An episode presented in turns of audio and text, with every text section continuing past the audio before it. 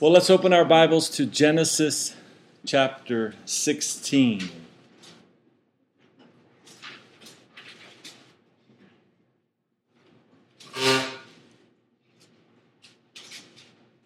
Genesis chapter 16. And we're going to go ahead and jump right on into it this morning. Verse 1. Now, Sarai, Abram's wife, had borne him no children, and she had an Egyptian maidservant, whose name was Hagar. So Sarai said to Abram, See now, the Lord has restrained me from bearing children. Please go into my maid, perhaps I shall obtain children by her. And Abram heeded the voice of Sarai. Now, if you've been tracking along with, you know, with us thus far through Genesis, you know that we have, um, for the past few weeks, been uh, looking at the life of Abram and seeing his journey of faith. And Abram wasn't alone in this. He was blessed with his wife being with him. And through thick and thin, his wife Sarai has been by his side. Through times of faith and in times of doubt, they have journeyed on a course that we've been studying about. It's a course that the Lord has given them together. And here in verses 1 and 2, we see where Sarai had become discouraged. Um, she has not been able to give Abram children, and, and this is a burden on her heart that was really heavy on her. But the one thing we know, because we can jump ahead in the scriptures and find it out if we want, but the one thing we know is that God indeed did give Sarai a child with her husband, Abram. And of course, as we read verses 1 and 2 here, if Sarai just would have been able to know the future, she would have not been discouraged like we see her here at this point in time. But of course, she didn't know the future. And we who are called today to walk by faith and not by sight, well, we don't know the future either, right? But knowing the future actually eliminates walking by faith. If we know how everything is going to be, we don't need faith, right? Who needs faith if the outcome of our lives are, are known in advance? You see, Hebrews 11.1 1 tells us that faith is the substance of things hoped for and the evidence of things not seen. If you really meditate on that, it's the substance of things hoped for. So it's almost as if it's saying it's a material, it's in your possession in a sense, but it's not here. It's the substance of things hoped for and the evidence of things not seen. That's kind of twisted in our carnal minds, isn't it? It's kind of doesn't make sense at the way we look at life on a daily basis if we just live according to our carnal mind. But that's what faith is the evidence of things not seen. So seeing is not believing, not true believing anyway. Seeing is not faith. But yet we grow up in a world where we're told that seeing is believing, right? Not seeing and still believing is what faith really is. But what God has promised, He will perform for all to see. But this doesn't always happen in the timing that we would like for it to happen in, right? We've also grown up, all of us here, in a microwave society. Right? We can have things real quick. We can have things when we want them and we want them now, at our fingertips. The world is at our fingertips now through the internet, right? So what happens is, is it's easy for us to lose faith, to become discouraged because of the timing of things, right? And this is what is happening here in the life of Sarai here in chapter 16 of Genesis. And we have this history in our Bibles. We have this story in our Bibles for us to learn from today. And we must take heed to what God is showing us in His Word. And we must be encouraged that He does have a plan, right? But He is God. And He works in a way that is not always our ways. And He sees things that we don't see. He does know the future. So He does know what's ahead for us, right? And as we studied last week, the Lord God is a rewarder of those who diligently seek Him. And I exhorted everyone last week that to, to walk by faith, right? We must keep walking by faith, keep seeking the Lord. Faith is a, a lifelong journey for the person that has come to Jesus Christ. It's a journey on which we cannot allow ourselves to get distracted from walking by faith. We all have been discouraged in our walks of faith and in this life, right? And we will get discouraged again. It's just the way of this world, right? From time to time. But what do we do? We keep walking by faith, right? So, but instead of doing that, what we see here and what we can learn from this story here is that Sarai or Sarah, I'll interchange her name, I'm sure, as we go along, but she devised her own plan. She did it her way. And her husband, rather than ref- refuting it, he went along with it. Much like Sarai went along with Abram's lack of faith when Abram made the plan to say, Hey, say you're my sister when we go to Egypt during this time of famine, say you're my sister. Well, Sarai went along with that, right? And for those of us that are married here in Christ, two are better than one when it comes to being determined to stay on the course of faith.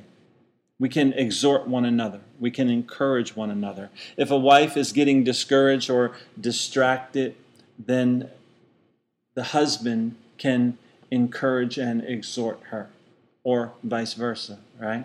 For example, Abram here could have said, Honey, let's not forget the faithfulness of the Lord. He could have said, God has always provided for us. Let's not make our own way. Instead, let's just keep trusting in God. And Sarai could have said the same thing when the famine hit, right? And they went down to Egypt and they devised that plan, or Abram devised that plan. She could have said the same thing. She could have encouraged him in the way.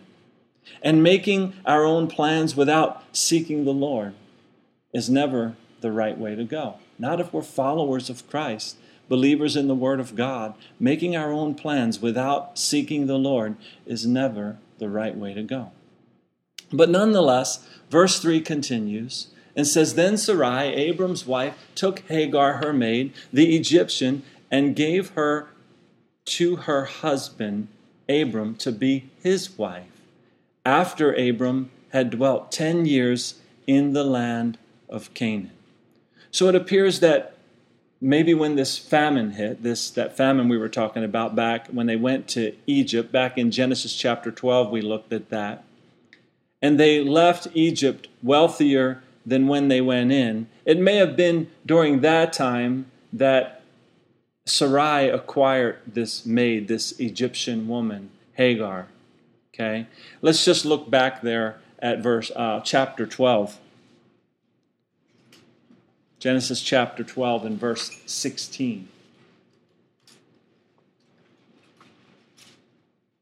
So this is when um, Abram and Sarah had Abram and Sarai had went down to Egypt during the famine, and that whole story was concocted by Abram and all that.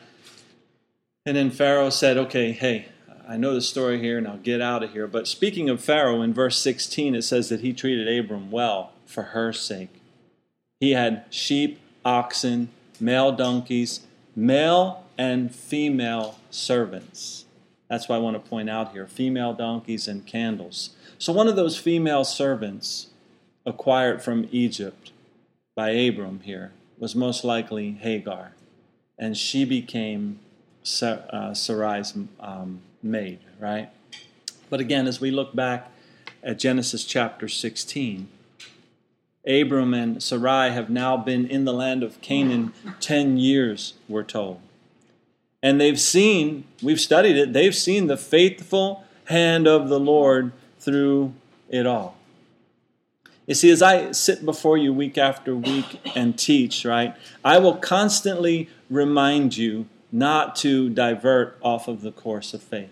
That'll be like I'm a broken record on that. I, I keep using that term broken record, and I realize Most people don't know what records are, right? I'm a skipping CD or a bad MP3 or whatever it is, right? Today, right? But I will be that as it pertains to staying the course of faith and keep walking by faith because that's really what we're called to and that's what our lives as Christians are, is all about. Don't give in to this world. Don't give in to the desires of your flesh. Don't give in to thinking that you have to make something happen on your own. Don't give in to the desire to have what you want when you want it. Instead, just continue to wait on the Lord and know that He is a rewarder of those who diligently seek Him. So continue to seek Him. Continue to seek Him first as a priority above all else. And all of this, to do all of this, requires that we must walk by faith and not by sight. And we must remain obedient to the word of the Lord. We must understand the word of the Lord, study the word of the Lord, and see what it tells us. And it requires, too, of course, that we are led by the Spirit and not by our carnal flesh. Because it's when we get led by our carnal minds, our fleshly desires, and things like that, that we get off track with the Lord. It's when we try to make things happen on our own. When we say, I don't understand the circumstances of my life, I don't understand this, that, or the other thing, but I'm changing it. Rather than saying, Lord, what is your will for me in this situation? You know, I actually had that circumstance in my life. I was rear ended on um, Thursday, sitting at a red light. Didn't even see the guy coming. Boom, he hit me. Um, but as soon as it happened, and I thought back afterwards, why did I say that? Well, I was like, oh, Lord, what do you want me to do? That's what came out of my mind when I was hit. So I got out of the car, went back, I'm checking the car, and talked to the guy. We're sitting at a red, the light's still red. I said, hey, let's just pull over here in this Toys R Us. So we pulled over there. And it turned into a ministry opportunity, turned into him asking biblical questions about his life and things like that. So I left there kind of happy. Like, you know, joyous that this happened. Like, wow, thank you, Lord. Thank you for letting me get rear ended that I could serve you in this guy's life. You know, and that's kind of what walking by faith is. Because that situation can turn into a lot of other things, right? It's like, oh, my car, oh, my this, oh, my that. There was, uh, there was nothing wrong with my car somehow or another. His bumper was messed up, but mine wasn't. But anyway, it can turn into something else, and we can take the circumstances of life and turn them into anything we want to, or we can yield to the Spirit and we can train ourselves to be that way by focusing on the Word and continuing to walk by faith so that when the circumstances or the storms of life come and they hit, we don't react in the flesh. Instead, we say, Lord, what are you doing? What do you want to do in in this situation. And for you and me today, we have the word of the Lord to keep us on track, right? To keep us in the will of God. To know what His will is, we have the word of God. So we must be diligent to study the word of the Lord so that we don't fall victim to the ways of our flesh or the ways of this world. Because that can happen to any one of us at any time. None of us are above that. None of us are above falling. None of us are above tripping up, doing the wrong things. Not one of us, right?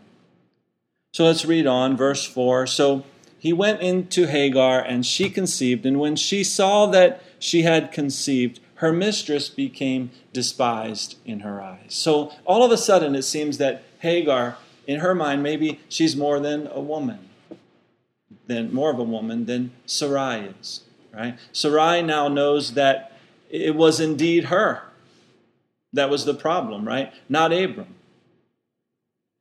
At least that's what appears to be the case here because Hagar was able to get pregnant. So Sarai is discouraged. Well, it must be me, right? But this is not really the problem. We will find that Sarai, again, like I said, will indeed have a child herself. She was not the problem after all. It wasn't a physical thing with her. The problem here was that she was impatient. And she had an idea that was from her own impatient mind. So there really was not a problem in regards to childbearing, but there's a problem now that they're going to face. There's a problem with this situation now. But the problem, too, was there was the lack of faith to not continue on the course of saying, This is what God has promised, and this is what God will do. Verse 5 Then Sarai said to Abram, My wrong be upon you. I gave my maid into your embrace, and when she saw that she had conceived, I became despised in her eyes. The Lord judged between you and me. So, wow, the man's always to blame, right? Wasn't this her idea? But you know what? I do believe that Abram was to blame because he is the one to whom God had spoke and is speaking to in all of this. And he knew the promise of God. But in fairness to Abram, up until this point in time that we're reading about here, Abram had not been told by God who would bear the child. It's not till chapter 18 where we'll see that Abram is told by the Lord that Sarah will bear him a son. So, why then would I say that Abram is to blame? Isn't it a good enough excuse that the fine details were never given to Abram and he didn't know, and, and maybe Hagar was going to be the one that was going to bear the child of promise? But I think that's a, a cop out. Sarai was his wife, right? His only wife.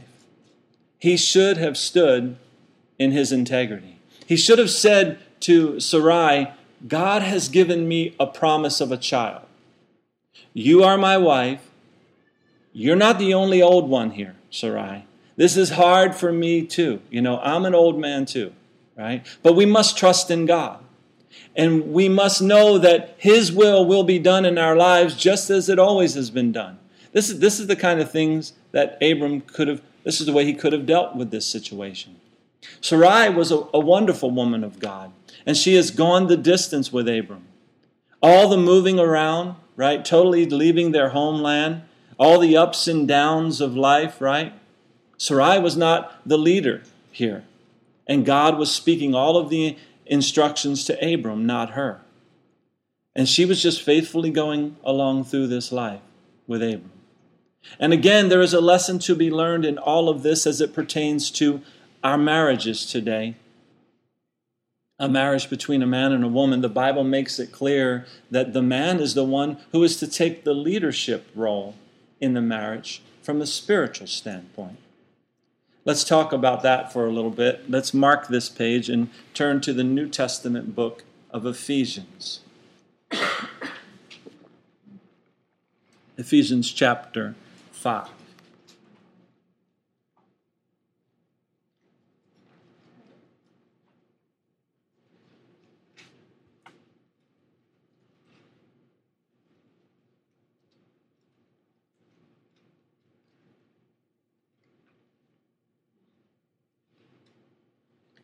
Ephesians chapter 5. yeah, 1 Corinthians, 2 Corinthians, Galatians, and Ephesians.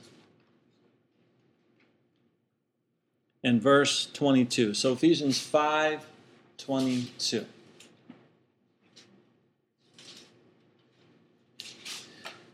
It says, Wives, submit to your own husbands as to the Lord. Now, pause right there because I want to be sure that we stay on topic here this morning. We're studying Genesis chapter 16. And in that chapter, we've seen where Sarai makes a decision that she should not have made. She, blame, she blames the consequences of that decision on her husband Abram. And I'm pointing out to you that Sarai is right in doing that, that the blame is on Abram. So again, verse 22 that we just read says, Wives, submit to your own husbands as to the Lord. Now, has not Sarai done this in the life of Abram? Is she not a great example of this? She has submitted to all that he has done. Like I said earlier, packing up and leaving their homeland, she willfully did that, right? And she remained by his side. When Abram came up with that cockamamie story, that plan to tell Pharaoh that she was his sister, she willfully submitted to Abram. Do you know that the apostle Peter spoke of Sarah in 1 Peter chapter 3 when he said that in former times the holy women who trusted in God were submissive to their own husbands. And he mentions that Sarah obeyed Abraham or Abraham calling him Lord. So Sarah was a godly woman. Sure, she, she made a bad decision while discouraged in life, but it was Abram's responsibility to stop the whole thing, to stand up and to take the lead. Let's read on Ephesians chapter 5 verse 23 for the husband is the head of the wife as also Christ is the head of the church and he is the savior of the body. So here we see that the husband clearly bears the responsibility in the marriage. It is compared here in this chapter to Christ and the church. Jesus did all that he could to take care of us, the church, and he still does. And the husband is to be the same for the wife. Verse 24 Therefore, just as the church is subject to Christ, so let the wives be to their own husbands in everything. So now we see the wife's responsibility. That word subject that you see there in verse 24 is the Greek word hupotasso, and it means to subordinate, to submit to one's control. So a wife is to humbly do this in obedience to the word of God. And it is something that takes humility. Because as a person, the wife is every bit equal. Right? In Christ, there's neither male nor female, Jew nor Greek, right? We're all one in Christ. But in the marriage, there's humility that takes place. And the wife humbly submits. And this is what we see as we look at the life of Sarai. This made her a godly woman, and this is why Peter, in his epistle, pointed out that she was a godly woman. And because she willingly submitted to the headship of Abram, he was the one responsible for the problem. So when she said, My wrong be on you, it was right. That it was on him. Right? Again, God was speaking to him through all of this as you read Genesis, not her. Okay? Let's read on, verse 25. Husbands, love your wives just as Christ also loved the church and gave himself for her. Now, as I read that verse, it, it just made me think about how I've been walking with the Lord for 29 years, and all that I have received from Jesus Christ, all the love that I have received from Him, I have not deserved. I've made bad decisions, but He has loved me just the same.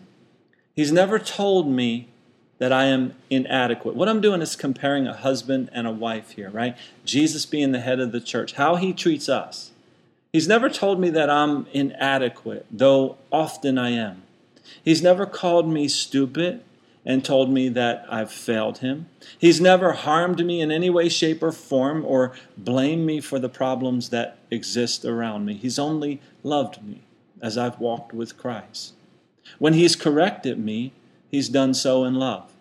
And this is the way a husband is to treat a wife. This is what we see from the scriptures. This is the way the husband is to treat the wife. Right? Then, verse 26 that he might sanctify and cleanse her with the washing of water by the word, that he might present her to himself a glorious church, not having spot or wrinkle or any such thing, but that she should be holy and be holy and without blemish. So husbands ought to love their own wives as their own bodies. He who loves his wife loves himself. For no one ever hated his own flesh, but nourishes and cherishes it, just as the Lord does the church. For we are members of his body, of his flesh, and of his bones. For this reason, a man shall leave his father and mother and be joined to his wife, and the two shall become one flesh. This is a great mystery, but I speak concerning Christ and the church. Nevertheless, let each one of you in particular so love his own wife as himself, and let the wife see that she respects her husband. So you see, Paul is comparing here Christ, how he leads the church, to a husband and how he should lead the wife. The two become one. But in that oneness, there is an order that God has established a headship, a lordship, right? And that is that Christ is the head of the man, and the man is the head of the woman in the marriage. We're talking about spiritual things here, right? Keep that in mind. Because the world gets all in an uproar, and all kind of women out there say, "Oh, the Bible's full of hatred." But if you just know that this is love, we're talking about spiritual things here. We're not talking about a woman can't be president. We're not talking about a woman can't be a manager or anything like that. We're talking about spiritual things here. And we're talking about God's order within a home, God's order within a marriage. And the word of the Lord here uses the example of a husband and wife to explain the love of Christ. And it uses the love of Christ to explain the relationship between a husband and a wife. In our day and age, marriage in, in too many cases is all whacked out. Wives today want an equal role with the husband in the marriage, and it is a cause for chaos. Husbands want to be passive rather than lead, and that can be a cause for great discouragement in a wife in a godly woman. Because when it comes to being uh, the spiritual leader in a household, the husband is the responsible party in the eyes of God. Just like Jesus Christ has sanctified us and washed us in his word, as we've read here, husbands are to love their wives in that way. So again, Abram was indeed to blame for the problem that now existed between him and his wife and her maid. Abram did not take the lead, but instead he became passive. Do you remember a couple of weeks ago when we talked about Abram going off and winning a battle to get his nephew Lot out of captivity, right? See, he was man enough for that, but he couldn't control his own home in this sense. And this ought not be the case today. Today, men like to think they're a tough guy in the eyes of the world, right? But that's why homes fall apart, because they care more about the world and they care more about the things of the world and how they look and how they appear to other people around them rather than being a leader in their own home. And a real man leads his home, and he is an example of the greatest man that ever lived, Jesus Christ. And as we look back now at Genesis chapter 16 with all of that in mind, right?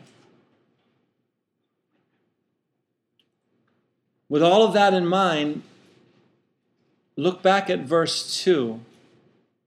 What if when Sarai, Genesis 16 2, what if when Sarai had said, See now, the Lord has restrained me from bearing children. Please go into my maid, perhaps I shall obtain children by her. What if when she said this, she was really saying, Do you still love me, Abram? Even though I haven't given you any children. What if she was saying, Reassure me, Abram, of the promise of our God? What again did he say, Abram? What is it that God has told us? What if Sarai really just wanted to hear Abram say, I love you. You are my one and only. Our God has brought us this far together, and His will will be done through the both of us. You have stuck with me, and I'm sticking with you. We don't need to make something happen in the flesh. We just need to wait on the Lord. He has closed up your womb for now, Sarah, but He will perform His promise. So we must continue to wait on Him. You see, those would be the words of a godly man who takes spiritual leadership in his home and stands up and says, This is what God has said and this is what he will perform. And I know you're discouraged, and I know you're down, but let's keep the faith. Let's keep trusting in the Lord. And for the married men of God here today, or listening over the internet, you must keep in mind that the scriptures in 1 Peter 3 7 tell us that, that as it pertains to our wives, that we should dwell with them with understanding, giving honor to the wife as to the weaker vessel, and as being heirs together of the grace of life, that your prayers may not be hindered. It's that important. We can have our prayers hindered if we're not leading our wives and dwelling with them with understanding and giving honor to the wife as to the weaker vessel. Sarai was very weak in this situation, but Abraham shouldn't have been. He should have stood up. So it's pretty powerful. And I would encourage you to take some time, married men, to meditate on 1 Peter chapter 3. In the eyes of God, the role of a husband is filled with responsibility. And the blame comes back to you, even as it did to Adam in the Garden of Eden. So, the married women in Christ, right, or those of you someday to be married, to the women, I would exhort you to be godly as Sarai was godly, to be submissive to your own husband through thick and thin. And to the married men in Christ, I would exhort you today to take the lead, to not be passive, to love your wife as Christ loved the church and gave himself for her. Seek the Lord, listen to God as he speaks to you in his word. Wash your wife in the word, reassure her of his word. This is the kind of home that God intends for married couples to have. And both parties must be submissive to the Lord through it all. The woman willing to be who God says she is to be, not who the world says she is to be, but who the Word says she is to be. And the man willing to be whom God says he is to be as well. Now, I would like to leave you all with that message today, but we'll go ahead and finish out the chapter, Genesis chapter 16, and we'll pick it up in verse 6. But before I move on, that's kind of the meat of this whole message today. And I pray that you'll take time to think on that.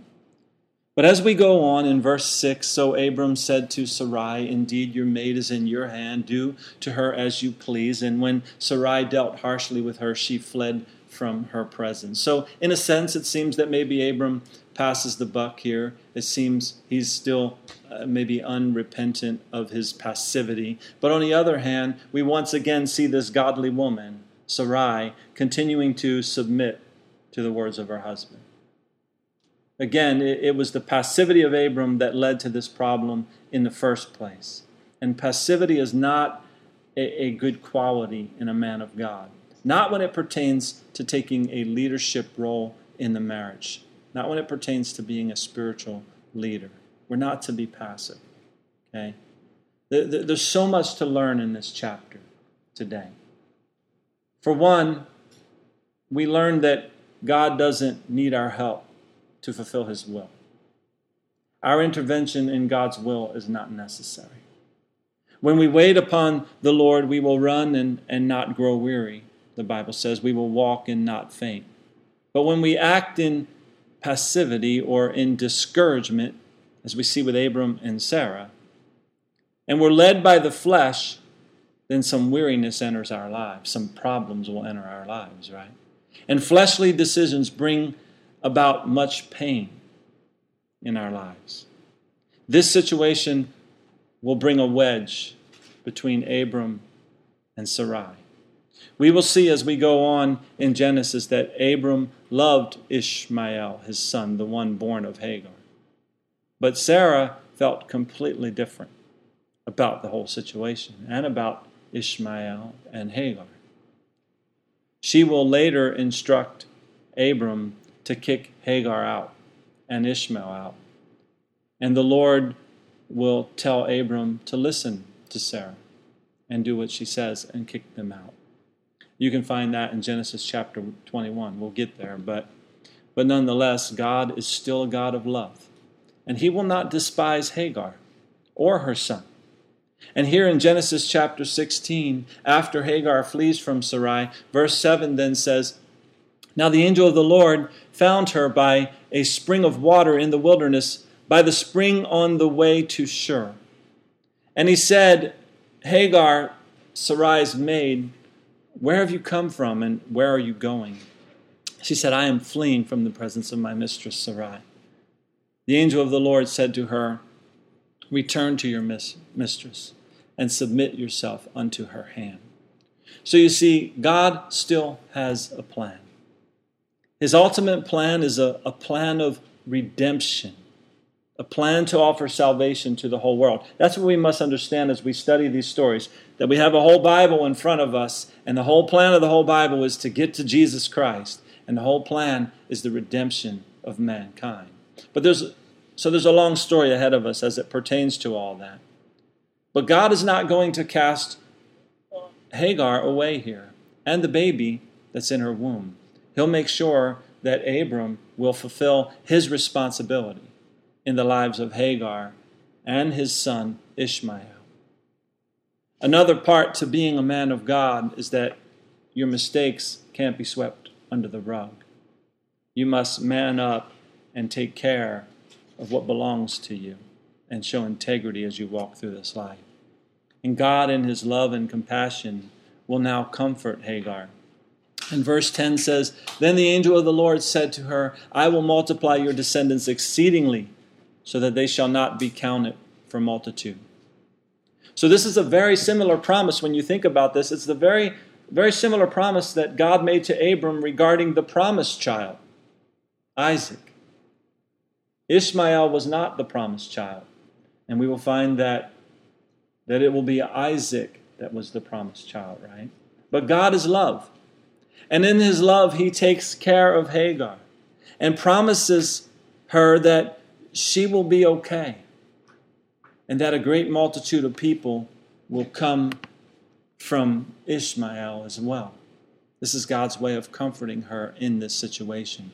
Verse 11 And the angel of the Lord said to her, Behold, you are with child, and you shall bear a son. You shall call his name Ishmael, because the Lord has heard your affliction. You see, when you think about it, what did Hagar do wrong? Right? She was a, a slave girl. She was simply obedient to those that were over her. And again, God will never cast away the downtrodden. And his plan for mankind is greater than we can ever imagine. Yes, God has a plan that we'll read about through Genesis here and through the whole Bible, but he doesn't cast anyone away. He reaches out in love to all. And then here in verse 12, we'll get a description of what Ishmael will be like it says, He shall be a wild man, his hand shall be against every man, and every man's hand against him, and he shall dwell in the presence of all his brethren. Now, who is going to be his brethren? Well, when he was about 13 years old, he will get a little brother named Isaac. And a great multitude of people will descend from Isaac as well. Ishmael's people will be a large part of the Arab people, and Isaac's people will be the Jews. And they will dwell together in the land that from that time back then all the way up until our present day, they're still dwelling together in that land. Ishmael's descendants are the wild ones with their hands against the Jews and all the other people for that matter. And the Jews will always be against them as well. It's a never ending battle. How many presidents have come and gone in the United States trying to make peace in the Middle East? Right? But the battle continues. The war rages on. It started way back then, way back what we're reading about now. But Hagar is encouraged, though, to know that she will make it through this tough time. And verse 13 continues and says, Then she called the name of the Lord who spoke to her, You are the God who sees. For she said, Have I also here seen him who sees me? So Hagar understood that this was the Lord God that was comforting her, the God who sees. And we all can take comfort in this as well. When the circumstances of life hit us hard and we feel alone in this world, as Hagar did, again, if you can put yourself in her shoes, she was taken out of Egypt as a slave girl, taken somewhere else, and going through all this, and now she's out in the wilderness. What she must be feeling, right? But there is a God who sees. There's a God who sees every circumstance of our lives and everything that we go through. There is a God of compassion that looks upon our affliction and promises that He will take care of us.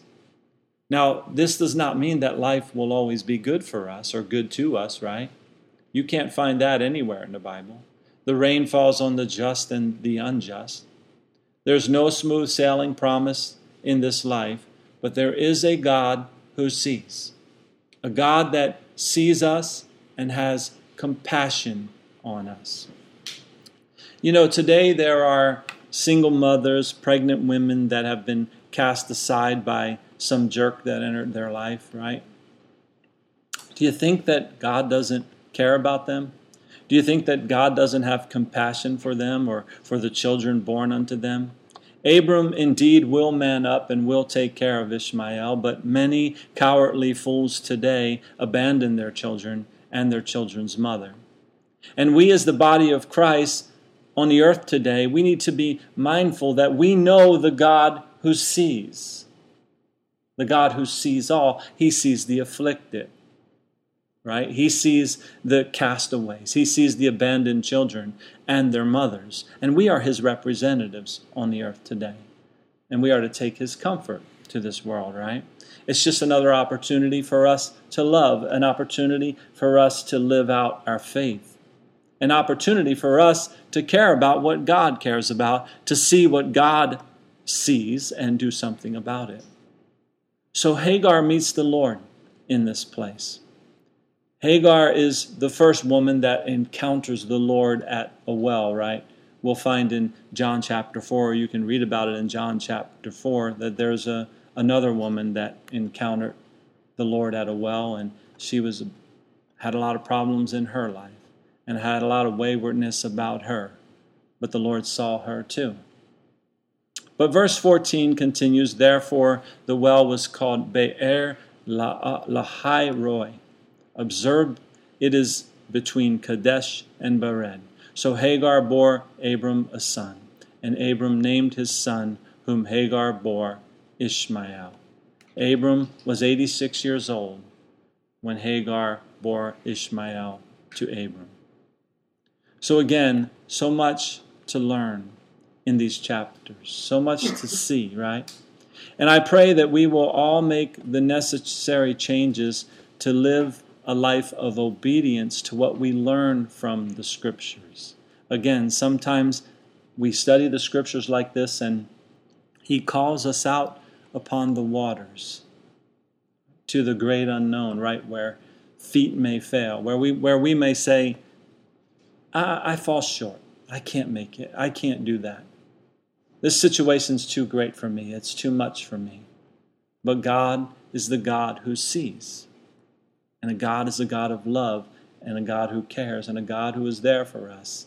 And as we read and study all of this, we must take that step of faith to say, I'm going to live in accordance with how this God, our God, the only God, wants us to live. Let's pray. Heavenly Father, we just once again thank you for the opportunity to gather around your word, Lord. Thank you that your presence is amongst us and within us. That is your Holy Spirit that teaches us and counsels us and leads and guides us through this life, Lord. It is no mistake, it is no coincidence that we are here today, that we come upon this chapter in your word, Lord, because you have a plan and a purpose for each and every day of our lives, Lord. And I just pray that as you continue to work in our hearts and minds, that we will be renewed in the spirit of our minds, Lord, that we would, as Romans 12 1 says, Lord, that we would not be conformed to this world, but that we would rather be transformed by the renewing of our minds. And Lord, it is your word that renews our minds, it is your word that gives us the course on which we are to walk, the path which we are to take. So I pray, Lord, that we will all live in obedience to that. Pray your will to be done in the coming week. Your will to be done in our lives as individuals, your will to be done in our marriages, in our homes, in our children's lives. We just give you all the praise and the glory for this time together. In Jesus' name, amen.